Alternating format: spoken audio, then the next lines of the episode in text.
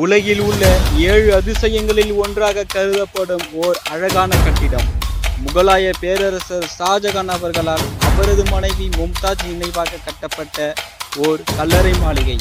ஆம் இன்று காதல் சின்னமாக கருதப்படும் தாஜ்மஹாலின் வரலாற்றை பற்றி தான் இந்த காணொலியில் காணவிருக்கிறோம்.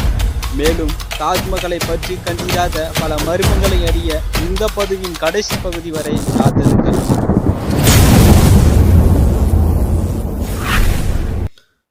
ஷாஜகான் மனைவி மும்தாஜ் மறைந்ததும் தட்சிண பிரதேசத்தில் அங்கு புதைக்கப்பட்டிருந்த அவருடைய உடல் ஆறு மாதம் காலம் கழித்து இப்போது தாஜ்மஹால் இருக்கும் இடத்திற்கு கொண்டு வரப்பட்டது. மும்தாஜ் மறைந்த அடுத்த ஆண்டே தாஜ்மஹால் கட்டும் பணியும் தொடங்கியது. யமுனை நதிக்கரையில் ஷாஜகானை ஒரு இடத்தை தேர்ந்தெடுத்தார். ராஜபுத்திர மன்னர் ஜெய்சிங்கருக்கு சொந்தமான தோட்டம்தான் அது. அதை கல்லறைக்காக வாங்க விரும்பினான் ஷாஜகான். பணமாக கொடுத்தால் தர்ம சங்கடப்படுவாரோ என்று எண்ணி நான்கு அரண்மனைகளை கொடுத்து தோட்டத்தை பண்டமாற்று முறையில் செய்து கொண்டார் ஷாஜகான். உடனே வேலையும் தொடங்கியது. கட்டடக்கலை தோட்டக்கலை நிபுணர்கள் சிற்பிகள் உட்பட இரண்டாயிரம் பணியாளர்கள் களத்தில் இறங்கி உழைத்தனர். வேனிஸ் நகர சிற்பி வெரோனியோ துருக்கிய கட்டடக்கலை கலைஞர் உஸ்தாத் இசா அக்பாடி லாகூர் கலைஞர் உஸ்தாத் அகமத் இப்படி பலரது பெயர்கள் தாஜ்மஹாலுக்காக வரைபடம் தந்தவர்களின் பட்டியல் நீண்டு கொண்டே செல்கிறது. ஒவ்வொன்றையும் நேரடியாக பார்த்து ஒப்புதல் அளித்தவர் ஷாஜகான். கல்லறையை சுற்றிலும் புனித குரானிலிருந்து வாசகங்களை செதுக்க விரும்பினார் ஷாஜகான். அதற்காக பாரசீகத்திலிருந்து அபுனாத் கான் என்ற கலைஞர் வரவழைக்கப்பட்டு அந்த பணியும் நிறைவேற்றப்பட்டது. அவருக்கு சிறப்பு சேர்க்கும் வகையில் அவருடைய கையெழுத்தும் அங்கு செதுக்கப்பட்டுள்ளது. ஆம் தாஜ்மஹாலில் இடம்பெற்றிருக்கும் ஒரே கையெழுத்து அவருடையதுதான்.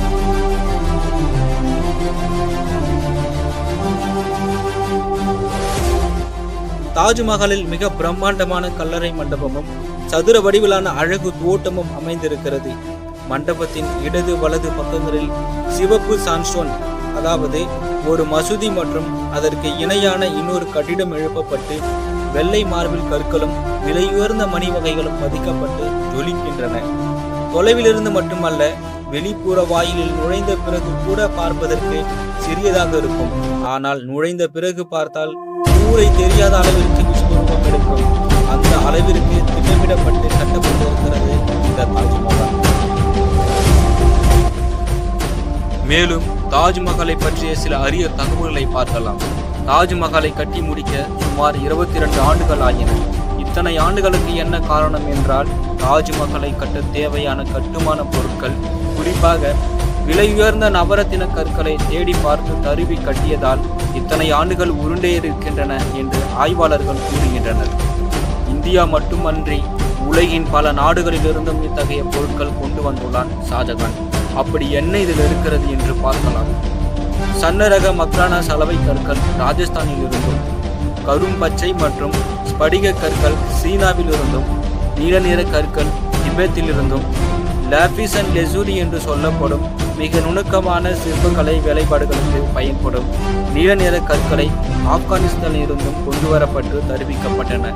அது மட்டுமல்ல பச்சை வண்ண படிக கற்கள் மற்றும் நீலம் கலந்த ஊதா நிற கற்கள் எகிப்திலிருந்தும் அடுக்கு படுகி கொண்டு கற்கள் ஏமனிலிருந்தும் ஜபயர் என்னும் நீல நிற கற்கள் ஸ்ரீலங்காவிலிருந்தும் பவழம் அரேபியாவில் இருந்தும் பச்சை வண்ண கனிமம் ரஷ்யாவிலிருந்தும் கொண்டு வரப்பட்டன மேலும் ஸ்படிக கற்கள் இமயமலையிலிருந்தும் வெள்ளை கிளிஞ்சல்கள் மற்றும் முத்துச்சிப்பிகள் இந்திய பெருங்கடல் பகுதியிலிருந்தும் கொண்டு வந்தான் ஷாஜகான்.